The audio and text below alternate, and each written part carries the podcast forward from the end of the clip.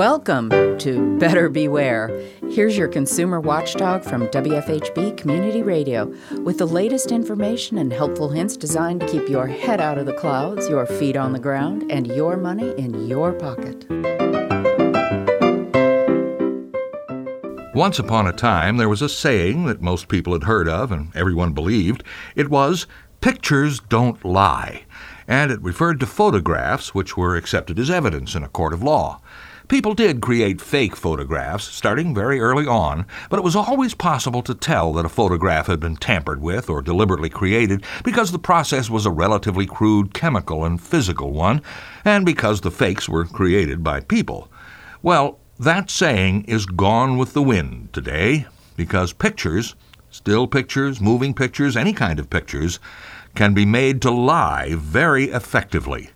As recently as 2017, the name for these modern lies was coined by a user of the Reddit social medium deepfakes.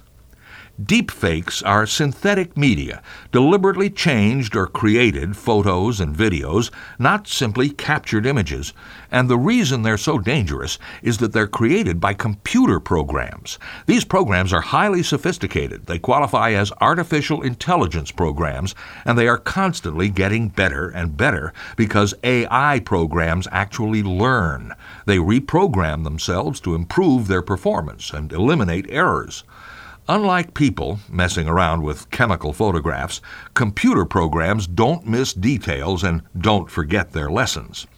You may well have seen some deep fakes already because they've been flooding social media and have even been picked up by major news organizations. A video of Nancy Pelosi was recently circulated that showed her speaking slowly and haltingly as if she had some kind of mental problem. Videos of former President Barack Obama have been created that show him saying outrageous things he never really said, and his face and mouth follow the lying words quite exactly. These techniques aren't always used with evil intent. Movie makers have been working on resurrecting movie stars of the past, so you can enjoy a brand new performance by James Dean or Humphrey Bogart, who have been dead for many years. But the use of deep fake technology to swindle people or influence elections is a clear and present danger. What can you do about it? Well, first, be skeptical all the time. When you see something shocking or offensive, consider the ultimate source. You may have gotten it from a friend, but where did they get it? Second, when you spot a deep fake, call it out. Don't just delete it and go away in disgust. Protest it to the source and warn your friends.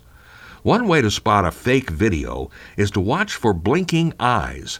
Most people blink fairly often, but deep fakes usually don't yet.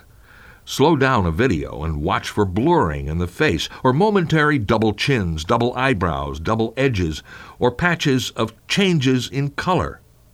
Go online and learn more about these deep fakes and keep up with the subject. It's a big problem, and it's going to get worse.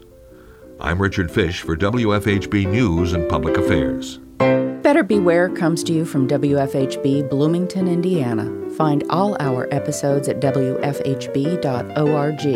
If you can help put the kibosh on a con, email beware at WFHB.org. Remember, swindlers never give a sucker an even break.